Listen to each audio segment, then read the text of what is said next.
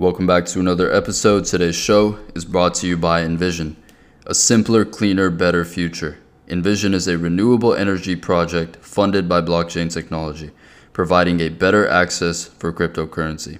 For more information, visit nvzntoken.com and to acquire the NVZN token, visit whitebit.com. Again, for more information on the NVZN token, visit nvzntoken.com. And if you'd like to purchase the token, visit whitebit.com. Awesome. Well, I appreciate your time, sir. Um, if you don't mind just doing a quick intro for the people that may not know who you are, what you do. My name is Michael Morse. I'm from Detroit, Michigan. I'm a lawyer. I'm an author of the book Fireproof. I'm a father of three daughters.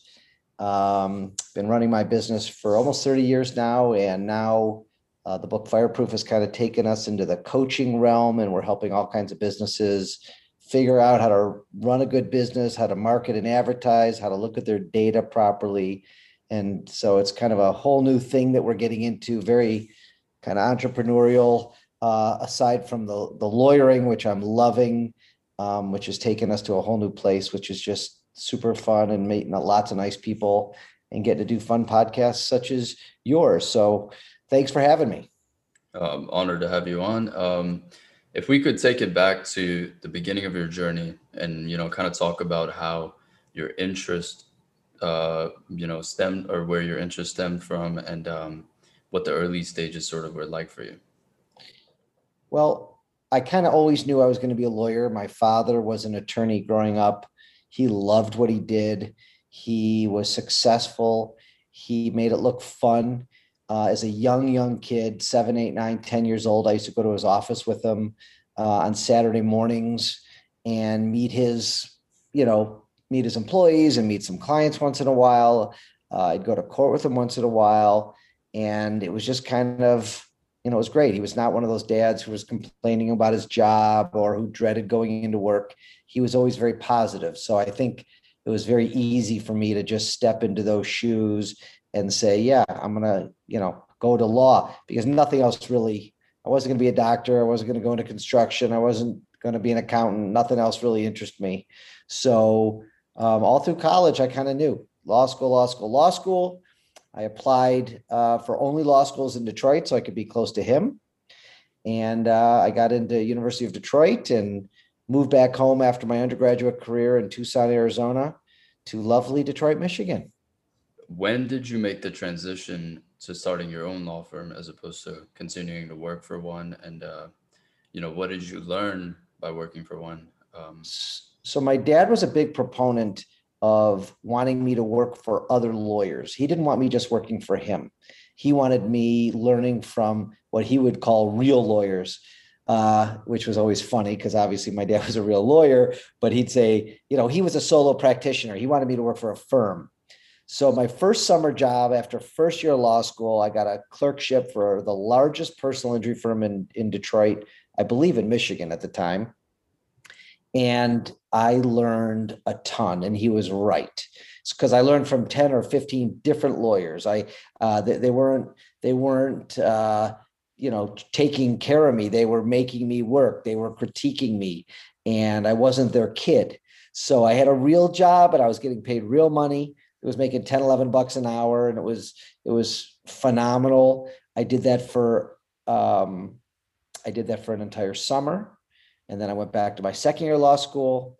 And then I got a job at a smaller law firm following that, learning how to uh, run cases, write motions, take depositions. And I stayed with that job for three years after law school. Um, and I learned, I like to say, I learned how not to run a law firm, if that makes sense. I'm very observant. I've had lots of jobs, I've worked in lots of situations, and I find that people tell on themselves. They they if you observe and you see what's going on. And the firm I worked for, while they were good lawyers and they made good money, they didn't know how to treat employees. They didn't know how to keep their word. They didn't um, understand culture or core values or any of the things that we now 30 years later really understand you must know to run a business. So I learned what not to do. Um, and then in 1995, after they fired me, I started my own law firm and I did the opposite. I communicated with my employees. I told them exactly what was going on, what was working, what was not working, what I expected from them. I had core values and I told them this is this is what, you know, we need uh, to run a good business. This is these are the these are you know the rules. This is everything. And it's worked. And I have lots of employees who've been with me 10, 15, 18 years. Um, and so I learned a lot to answer your question um, just by observing. I mean, obviously, I learned how to be a lawyer. Okay. Mm-hmm. But I'm talking above that. I, I, learned how to how to run a business, how to be an entrepreneur, how to um, problem solve and treat people the right way. Um, by being treated the wrong way, you learn how to treat people the right way. So exactly. and that's kind of what I want to dive into is um, the elements of a successful business or being a successful entrepreneur as opposed to just having a certain skill set and being able to be productive you know what are some of the other surrounding elements that you've observed um, and maybe we could even talk about the elements that you observed that were negative uh, that led you to being you know doing the opposite of that if we could talk about both sides of the equation right so you know it's so long ago i just want to be real clear with your listeners i ran a business for the first my first 12 13 years it was you know by the seat of my pants um, i didn't i wasn't running an operating system i didn't have a coach I didn't have a consultant. I had family members and people who would give me advice, which was very helpful. But I kind of had to figure it out on my own. And I got, I was successful and I got up to about 30 employees and we were doing pretty well and making good money and, and helping a lot of clients. And then I, 12, 13 years into it, I, I hired a real coach. I started, started spending money and time on that. And it took me to a different level. So I really feel like I have the best of both worlds. I know what it's like to do it yourself and then I know what it's like to have a consultant slash coach, which is what I'm doing now.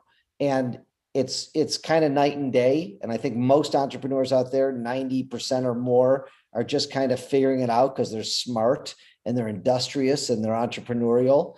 And, and they can get themselves to a certain level without advice and without coaching. And then I believe that you need a coach, like every single athlete out there needs a coach that that most I've not met a business leader who didn't need a coach, quite frankly. And it takes you, took me to the next, you know, level. And we were able to go from, you know, 30 employees without a coach to 150, 160 with a coach. We were able to go from 17 million in settlements to 160 million dollars in settlements with a coach and understanding how to run a business. And most business people don't know how to run a business, um, let alone lawyers. I mean, any anybody. I mean, it's it's you know unless you even in mba school uh, for sure in law school they they don't teach you the nuts and bolts they teach you a lot of theory and they teach you how to you know a lot of you know numbers and you do learn your data better in in, in mba school and schools like that but most people are are learning learning themselves and don't have those fancy degrees so i mean i can dive into anything there you know whatever you think is interesting Right. No, I, I I can see that perspective. I'm curious to hear about the input that is uh, that coaches provide. You know, that that's kind of what I wanted to talk about, like the elements that you've observed that have been of value or beneficial in order to grow a business or run a business more efficiently. You know, what are the what are some of those things? Well, at the very beginning, you know, my coach made me sit down and say with my executive or leadership team, whatever you call it, um, why are you guys successful? Why have you, what has gotten you to where you're at? And he called those core values. And we, the four of us at the time, sat down and and and took hours to figure out why we were successful, not what characteristics or traits we want to have in the future, but today, what makes you guys successful? And we did it. We came up with um, six core values and to this day, they've never changed. And we have them, you know, we use those to hire, fire, reward, recognize people to today. And it helped us look at our future. And these are the type of people, you know, I'll give you a couple examples people who are dedicated to winning, people who are, you know, who, who create really good work, great work, um, hard workers, um, people who are willing to give outstanding customer service. These were the types of things we were doing. So when we went to hire somebody, we made sure that they had those attributes. We would ask questions about them. And then when people would do those things in the business, we'd reward them, we'd recognize them. So that to me was, you know, really, really important. And for an entrepreneur, I promise you, some of the entrepreneurs listening to this are going to say, Who's got time for that? Who wants to sit down? Who wants to slow down to really sit in a room and figure that out? Well, I surely did not want to. I was uh, always moving a million miles an hour. Time was money. If I shut down my office, bring my executives to a to a meeting for eight hours and and not bill and not work, come on. Yeah. And so it took me a couple years to make that decision to actually hire that coach. Finally, I did. It's the best decision I ever made. Um, we set up, we figured out what our niche was, we figured out what our core focus was, we figured out um, how to track data and numbers, which we weren't doing, and what what that meant. Uh, we we understood how to hire people better, how to evaluate some of our current employees better. Um, we looked at our marketing. We talked about advertising, all these all these things, and um, you know we learned how to have good meetings we weren't having meetings. We were having zero meetings. Now I know how to have a really, really good meeting. And it changes everything. All my employees have to have a meeting every week. Um, people say they hate meetings. Meetings are boring. Meetings are a waste of time. I could not disagree more. Uh, a good meeting with an agenda and a same time, same place every week um, with a designated time that it's going to go is super critical to every single business. Um, if if if the executives or people are not in meetings every week, I don't believe that company is going to do well. And I think many companies don't have robust meetings, and uh, I think it's a mistake. So I mean, there's there's probably a hundred more that I'm not saying to you right now, but those are some of the bare bone characteristics of things that I learned that I learned 13 years ago that I'm still implementing on a daily, weekly basis. Um, looking at my numbers every single day and week um, and it's it's just been a game changer. There's no more guesswork. There's no more running around. Uh, I learned how to delegate. I learned how to work in my sweet spot. Um, no more, you know, wasting time on stupid tasks that I shouldn't be doing, or I didn't love doing, or I wasn't great at doing. Um, I mean, there's a lot there to unpack that I just gave you, but that's all those things I learned from coaching. Um, and I do those all today, and I, I would not be where I'm at today if it wasn't for you know understanding and implementing all of those tasks. Right. There's tremendous value in um, creating sort of an infrastructure around your productivity, especially when you're starting a business as an entrepreneur. But I, I feel like when you're when you're um, earlier in, in your journey or when you're a young entrepreneur, there's there's several factors that contribute to you not wanting to create an infrastructure, whether it's the lack of money, resources, whether it's the ego getting in the way. Um, and I'm curious to hear from your perspective, you know, earlier in your journey when you were starting out, how did you figure out who you wanted to associate with? And um, and the follow-up question would be, you know, you mentioned you don't like doing certain things or the tasks that you uh, that aren't worth your time. But when when you're earlier in their journey, you kind of have to do those things. So how did you kind of personally balance that and then uh, figure out, you know, who you wanted to delegate tasks to or associate with? So I feel like there was like three questions in there, which I appreciated. There's a lot to talk about. And, and, and one thing you made me think of were my processes. So after 13 years, my coach said, you have to document your processes. And that's kind of what I think of when you say infrastructure. And of course, when you're a young entrepreneur is not going to take the time to write down their processes or figure out what their infrastructure was. So when I first came out of law school, I worked for other people. Those, of course, were your obvious mentors. I mean, they're the only people to look up to. I had my dad, who unfortunately died when I was in law school, so I I, I couldn't, you know, continue to look up to him.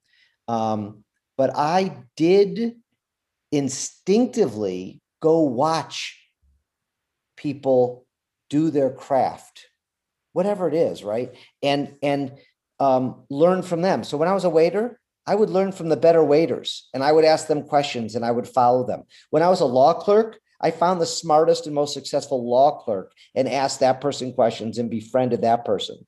When I became a lawyer, I had my lawyers that I worked for, but I also looked around the community. And I would, when I said, when are you trying another case? Can I come watch you try that case? Of course you can. I said, well, can I help? Uh, no charge. Can I? Sure. You want to read deposition transcripts in a trial? You can help me carry my bags, blah, blah, blah. So I can't think of a business where you can't find a mentor. Um, and you're not trying to be one of those annoying mentees, but you're trying to be somebody who is, most people want to help. So you ask good questions, you offer your services for free, you go watch even if they don't want you to watch. I mean, there's lots of things that you can do. And I was just kind of, you know, curious. I think being curious, I think the more people you ask for help, you're going to be surprised. I'm surprised how little people ask me for help. Mm-hmm. I've never said no to giving help. Um, I've never said no. If somebody called me and said, "Can I? Can will you mentor me on this topic? Can I watch you do this?" I, I've never said no, and I've I haven't gotten that many but that many asks. Why is that? I I, I don't know. Um, when I first started out, I went to the largest TV advertiser in my town. Um, I had an introduction. Somebody offered to introduce me, and I I said, "Sure, I will take any case you don't want. I will pay you whatever you don't want." Um, thank you. Um, and it started working and I started doing a good job and I started sending over lots of money and they started sending more stuff to me. So I, I see how this can apply to any business, right? I don't care if you're a stockbroker or you're a, owning a restaurant or, you know, I know restaurateurs who bring in young restaur- restaurateurs and teach them and talk to them and have lunch with them. I mean, I, I really think that successful people like helping. And I mean, that's why you're doing this podcast, obviously, because you like to help, you like to train other entrepreneurs, you like to share, you like to do that. That's why there's so many great podcasts out there right now. It's it's that's what it's about. You're not doing this for the fame and the money and the glory. I, I and I don't know you that well yet, but it's just people want to help other people, and the good people obviously do. And so that's what I found, and I've been, you know, I'm not afraid to ask for help. I, I, I don't have an ego when it comes around that. When I don't know something, if I ask, if I don't understand a word or a phrase or a situation, I ask. I'm not uh, embarrassed in any stretch. I don't think it makes me look weak. I think when people admit they don't know something or ask for help, it makes them look stronger and smarter. That's may just be me, but but I'm a business owner of a very large business, and and I think I hope to think that that is uh, universal. Um, but I think it's just asking questions, being curious, um, and and ask a lot of people. If you get some no's, just you got to keep asking for help. Right. I think it's a it, it, requires having a level of humility that is often, um, at least in the current context, kind of missing, especially amongst young entrepreneurs. Um, and I, I've certainly fallen victim to that. We get caught up in the loops and the illusions on social media and creating sort of this image as opposed to actually being you know uh, actually making progress actually learning. Um, and there there's so many factors that contribute to this. Your sense of self your self image you know the way you view yourself the way you get validation from how other people view you. And then that creates a persona that isn't real and that drives your day-to-day sort of motivations and actions. And it makes you not want to prioritize actual progression because you realize if you do it yourself, if you maintain this image, uh, there's so many things, so many nuances, but maintaining that image is why you're getting results. So therefore, doing anything that's out of character or takes away from that image could maybe take away from the results. But um, I'm sure in your journey, you've had to have had uh, a level of humility, openness, and curiosity, like you expressed, but if we could talk about humility and the importance of that, you know, how do you detach ego? How do you detach your sense of self um, and be open and willing to carry someone's bags or read transcripts and do the things that maybe aren't as glamorous? It's a really good question. Um, how do you be humble, right? How, how, how, uh, I think it's, you know, a lot of it's upbringing. Um, and, you know, I'm sure it's, some of it is I've never taught anybody how to be humble. Um, I've had conversations with my daughters about um, humility and um, you know when I, I saw one of my kids you know not showing off but showing something that that something that made me uncomfortable. And we had the conversation about bragging and about, um, you know, not showing off and those types of things. And I know those are a little bit more surfacey than what you're asking, but it's it's not the easiest lesson to learn and put away your ego. And um, because I think people inherently like to show off and like to um, you know be the superstar out there. And you know as you get older and you have enough hard knocks i think you know you learn it. You know i've been fired from jobs. I i've been you know people have attacked me. I've i've you know been beaten up here and there but you know um i know who my friends are. I know who my family is. Um i know i'm a good person. And i try to you know i try to tune out the noise. And when you get more successful you have to have a thicker skin. And this is an entrepreneurial podcast so hopefully everybody listening to this is going to have some success. And the more successful you are the more your competition is coming after you, the more people are coming after you, and you have to be ready. And the more humble you are, the more you could find that humility that we're talking about, the easier it's going to be for you, the less likely you're going to um, get attacked or get um, um, you know beaten up a little bit. But it's you still got to be ready for that. Um, and it's it's it's just served me. I'm not uh, you know, I just I'm not out there showing off anything. Um, and I just try to stay true to myself and true to my core values. And I I, I think I have, you know, when you lose a dad when you're 21, 22 years old, you kind of gotta um, you know, unfortunately figure out this world on your own. You know, I have a great mom who's helped me and and she's fabulous, but at least for a son losing their dad, it, it it's a massive blow. And um, so I, I, I remember, you know, I look back to the first 21 years that I had with him, and, and he was a pretty humble guy. Um, so I, I reach back to those early days. Um, but I look around and I, you know, kind of like what I was saying about mentoring, I also watch, and I'm a good watcher. I watch people. I watch people on TV. I watch people in my community and I say, "Oh, I like I like that energy. I like that attitude." And I really don't like that energy and I don't like that attitude. And for me, it works. It works for me not only uh, I'm a very visual person, so it works in business. It works when I'm trying to figure out how to hit, a right golf ball. Uh, it it works um, truly. I mean, it it you know uh, when my kids were taking swimming lessons when they were kids, I wasn't a great swimmer, but I watched. And the next time I got in the pool, I, I mimicked it, I emulated it, and it worked. And it's the same thing being an entrepreneur. I think who are the people you admire? Who are the people out there doing it the way you want to do it? And it doesn't, whatever that means. Um, and when I see, you know, uh, great comments or great charity giving by certain entrepreneurs that I watch, I'm like, oh, I like that. That's smart. I want to give back that way one day, or I'm going to do it now, or how they treat employees, or when you read business articles and entrepreneurial articles about flex days or four day work weeks or $15 an hour or whatever it is, I copy it. I mean, I'm not, I'm not, I have, I have no shame when it comes to that. Mm-hmm. If I see a great business idea, a great entrepreneurial idea, I just rip it off. And I think that that's a compliment to the entrepreneur that I'm ripping it off from. Um, and I know I'm saying ripping it off like it's a bad thing, but it's a really good thing. No, there's no shame. there should be no shame attached to emulating behaviors of successful people and you know just being inspired by them and applying them to your life and your world. Um, however, that does require execution.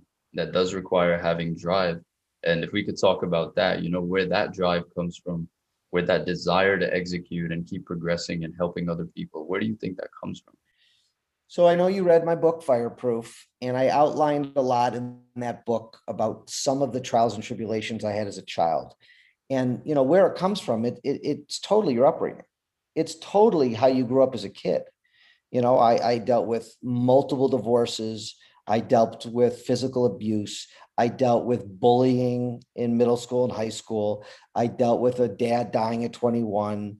I dealt with, and more. Okay. So, not a pity party at all, but that's where I get it from. I mean, that's, you know, had I been, had I grown up any other way, I'd be different. I don't know how I'd be different. I could be better, I could be worse, but I know um, what I don't ever want to feel again.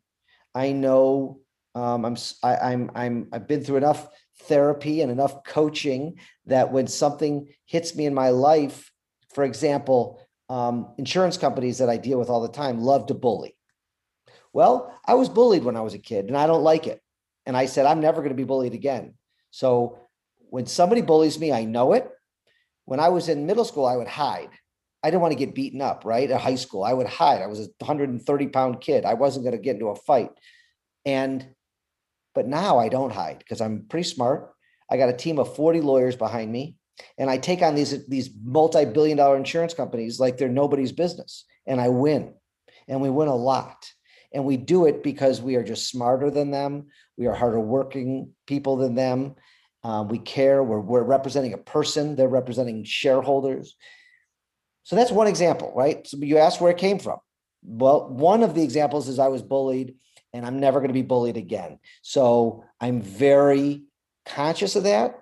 I don't care if I'm in a restaurant and somebody's trying to bully me, or I'm in, a, in business, or uh, plumber could be at my house trying to bully me out of money. I don't know, but you know, I'm I'm I I go to those depths. I'm aware. I'm self-aware. Arsh, I think that's really important. I've never actually had this conversation with anybody. It's an interesting conversation that you're you're getting out of me here, but I think you have to be self-aware um, about your about your childhood, about your strengths and weaknesses, about where this stuff comes from. If you're not self-aware and you don't know who you are or what makes you, hell, I mean, I, I think you're not going to be a a really awesome boss, really awesome entrepreneur. Um, and and again, that comes from hard work. And hard work, I mean, knowing yourself. That might mean therapy. That might be taking personality tests, which I take all the time. The Kolbes, you know, the Enneagrams, all the entrepreneurial testing that every single one of your listeners should be doing for every employee they ever hire. We do that. I've done it to myself. I've done it to my kids. I do it to my friends. That's how you really get to know each know yourself. What are my strengths and weaknesses? And if you don't know, take a test. Those tests are pretty darn accurate. They'll tell you what you're really good at, what you should get help with, um, you know, what you should delegate out. Uh, you know, some people, and then and then you got clueless entrepreneurs who they might have some success, but they're not going to be liked. They're not going to be loved. Their employees are going to hate them. And uh, you know those people. We all know those people. They think they're the greatest, but people are talking behind their backs because you know they run a crappy shop. Um, but you know, listen, it's a good question, and um, hopefully I answered it. I don't know if I did No, not. absolutely. But, There's tremendous value in what you just said, and I think self-awareness is one of the most important elements um, in any entrepreneur's journey or in any human's journey, in any human's journey, to be honest, because if you assess yourself and figure out, you know, what you're comprised of, you have a better understanding of how you maintain relationships, how you come across, how you can be more efficient in in this existence, essentially. Um, but I'm curious to hear from your perspective, you know, how you find a balance between that, meaning being self-aware but not being too pessimistic about your flaws or recognizing your flaws and not letting them engulf you or or uh, you know consume you to the point where you can't then function and move forward. the only thing that came to my mind, and again, I've done a hundred podcasts. It's the first time anybody asked me that. Is when you when you lose a parent at 21 years old, you don't get bogged down. You don't. You Right. don't. You don't. You realize at an early age how precious life is and how short life is, and I know that may not help many of your people, but that's my answer. I mean, that's I I've gone through life not thinking I was going to make it to 50 years old. My dad died at 49.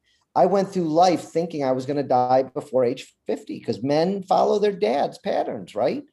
And when I made it to 50, it was like, whoo. I mean, and and now I got, you know, the next 30, 40, 50 years uh, uh uh, not to be worried.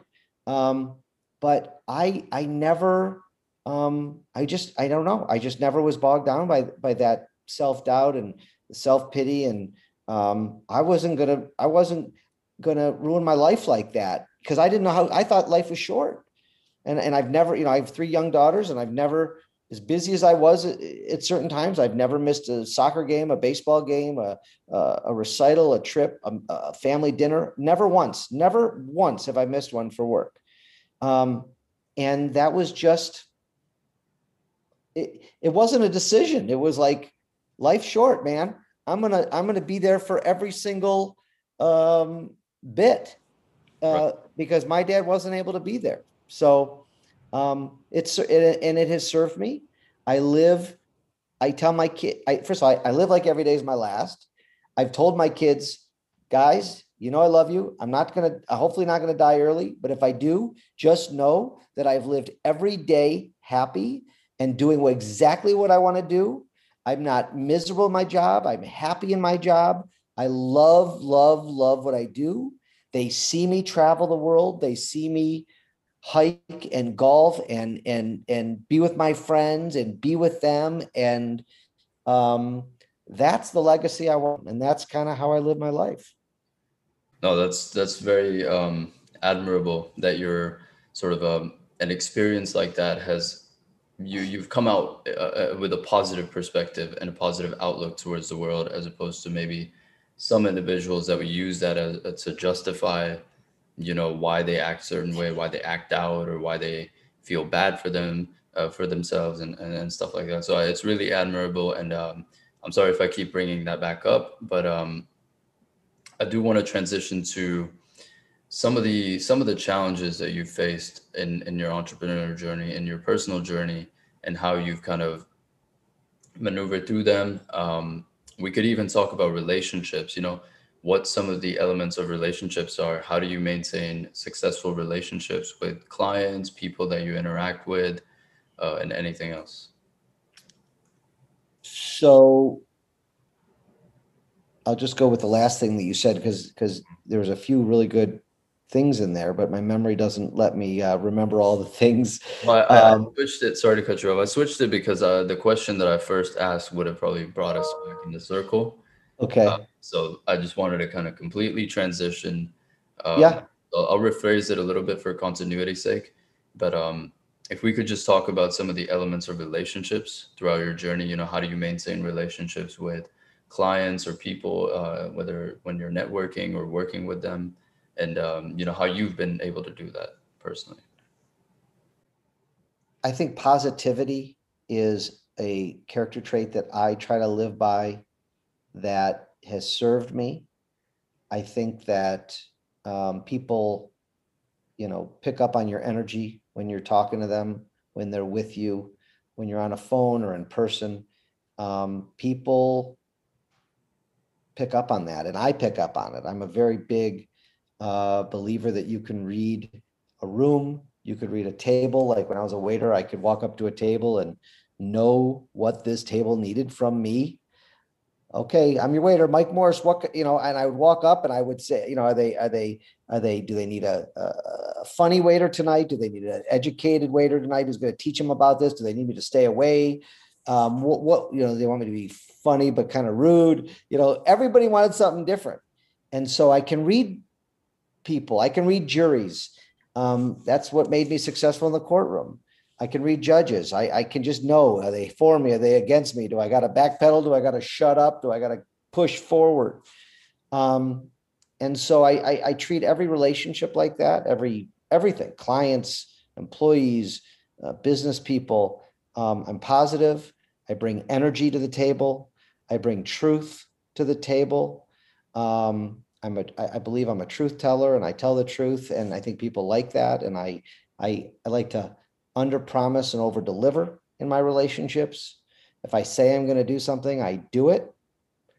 Um, because I know I have this crazy personality that you know I I I remember. If you say to me, uh, Mike, I'll call you at eleven fifteen, and you don't, or you call me at eleven twenty two, I remember it. Now I'll talk to you at eleven twenty two, but I'm going to know this guy is not timely. This guy is not punctual. This guy does not care about my time. Make that mental and, and when I make a mental note, and when I'm late, like I was late for you this morning, two and a half minutes. I was mortified. And I don't like to be late. And and I get that from my dad actually. Um, and you didn't care and you were gracious about it, but you know, I it bothers me. So I try to bring, you know, integrity to what I do. And I expect that from the people I interact with. Um, I have figured out in my life, you know, what I want to be doing and what I don't want to be doing.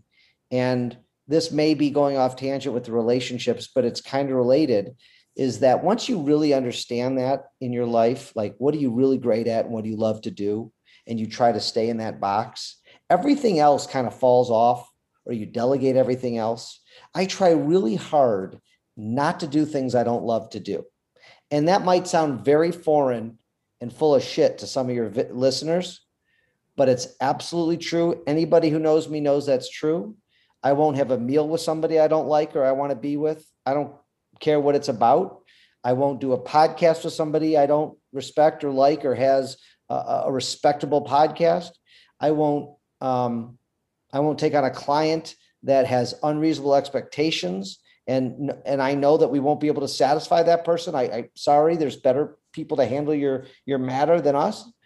Um, and that serves me. And quite frankly, it's if you said to me, you know, I, I have probably 50 great entrepreneurial things that I do. Maybe the number one thing, maybe, is the delegation part, which encompasses what we're talking about doing, trying to work on the things that you love to do and are great at, only, only those two things, which is take took me years to get to, but now that I'm there, it's outrageously um, motivating and makes me successful. It makes me happy. And you know, if if if your listeners heard one thing from me today, that if they could strive to get there, um, and delegate all the other BS, life, I promise you, will be better. Life will be good. And every single person listening to this has dozens and dozens of things they do in a day, a week, a month that they don't want to be doing, that they hate doing, that they're terrible at. And the goal is when you're successful enough that you can hire people to delegate those things to, do it. Don't continue doing the same stuff that you hate doing or that you're really bad at. That's that's no way to live. And right. I assume that your listeners want to get more successful. That's no way to get more successful. So if you want to keep getting more successful and grow, then you need to start delegating uh, the stuff that you shouldn't be doing. I appreciate your time, sir. Please let the people know where they could find you, uh, where they can get the book and the website and anything else. Sure. Uh, the book is called Fireproof. It's on Amazon. Um, at 855 Mike Wins is my handle on Instagram and Facebook. Um, if anyone wants to email me, it's mike at 855mikewins.com. And uh, love chatting, chatting with entrepreneurs and anything I can do to help. I love to do. I also have a podcast called Open Mic on all of the podcast channels. We also videotape it. It's on YouTube. We have a pretty good following. My my award-winning TV commercials are on there as well. Uh, lots of fun stuff on our YouTube channel, Mike Morse Law Firm.